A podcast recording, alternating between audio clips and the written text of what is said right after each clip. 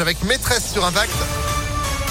Juste après la météo et puis l'info, Sandrine Ollier, bonjour. Bonjour Phil, bonjour à tous. À la une, une contrainte de plus pour les restaurateurs. C'est la réaction de l'UMI, l'Union des métiers et des industries de l'hôtellerie dans la région, alors que le pass vaccinal adopté dimanche pourrait entrer en vigueur dans quelques jours. Il sera obligatoire, vous le savez, à partir de 16 ans dans les, de, dans les lieux de loisirs, de culture et dans les bars-restaurants. Et les gérants pourront vérifier l'identité des clients si besoin.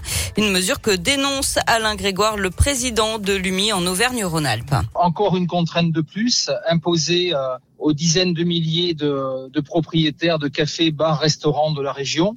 Nous ne pouvons pas nous transformer en, force de l'ordre, que ce soit euh, police, gendarmerie. Chacun doit faire son métier. Alors la loi est passée, ça va être une mesure que nous mettrons en place dans nos établissements, euh, mais manière euh, contrainte. C'est une mesure de plus et une contrainte de plus imposée à, des chefs d'entreprise qui ont déjà tant subi depuis mars 2020. Et l'UMI demande au gouvernement des indemnités pour les établissements qui verraient leur chiffre d'affaires chuter de plus de 30%. Une information qui ne va pas améliorer l'image de Jean-Michel Blanquer puisqu'on apprend que le ministre de l'Éducation se trouvait en fait en vacances à Ibiza lorsqu'il a dévoilé aux Parisiens le nouveau protocole sanitaire pour les écoles à la veille de la rentrée de janvier.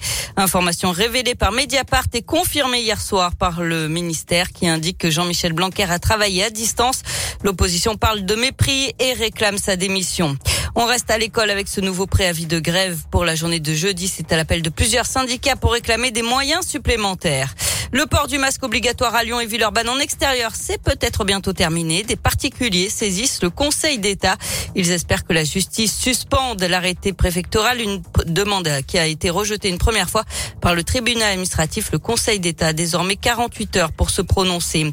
Les sirènes d'alarme vont retentir ce matin à Rieux-la-Pape. Pas d'inquiétude, il s'agit d'un exercice de sécurité civile sur un site industriel. Et puis, la fin de l'épisode de pollution en particules fines dans le Rhône et le Nord-Isère. À Lyon, Caluire et Villeurbanne, la mesure de circulation différenciée a été levée hier après-midi. On passe au sport avec du foot et l'OM qui fait marche arrière. Le club phocéen ne fera finalement pas appel des sanctions données à l'OL après les incidents à l'OL Stadium le 21 novembre dernier. La rencontre, vous le savez, avait été arrêtée quand Dimitri Payet avait reçu une bouteille sur la tête. Le match pourrait donc se rejouer le 26 janvier ou le 2 février.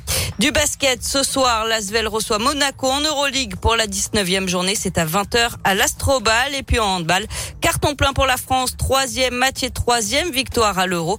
Succès 29 à 25 hier contre la Serbie. Les Bleus sont qualifiés pour le tour principal. Enfin du tennis avec la suite du premier tour de l'Open d'Australie. Richard Gasquet a remporté son duel face à Hugo Humbert en 4-7. C'est déjà terminé pour Hugo Gaston sorti par l'Australien O'Connell. Benoît Paire s'est également qualifié. Et puis chez les filles, élimination de la lyonnaise Caroline Garcia, mais aussi de Clara Burel et Océane Dodin. Bon, bah merci beaucoup Sandrine. L'actu à tout moment sur euh, l'application Impact et ImpactFM.fr. On vous retrouve à 9h30. À tout à l'heure. Allez, c'est la météo. 9h03.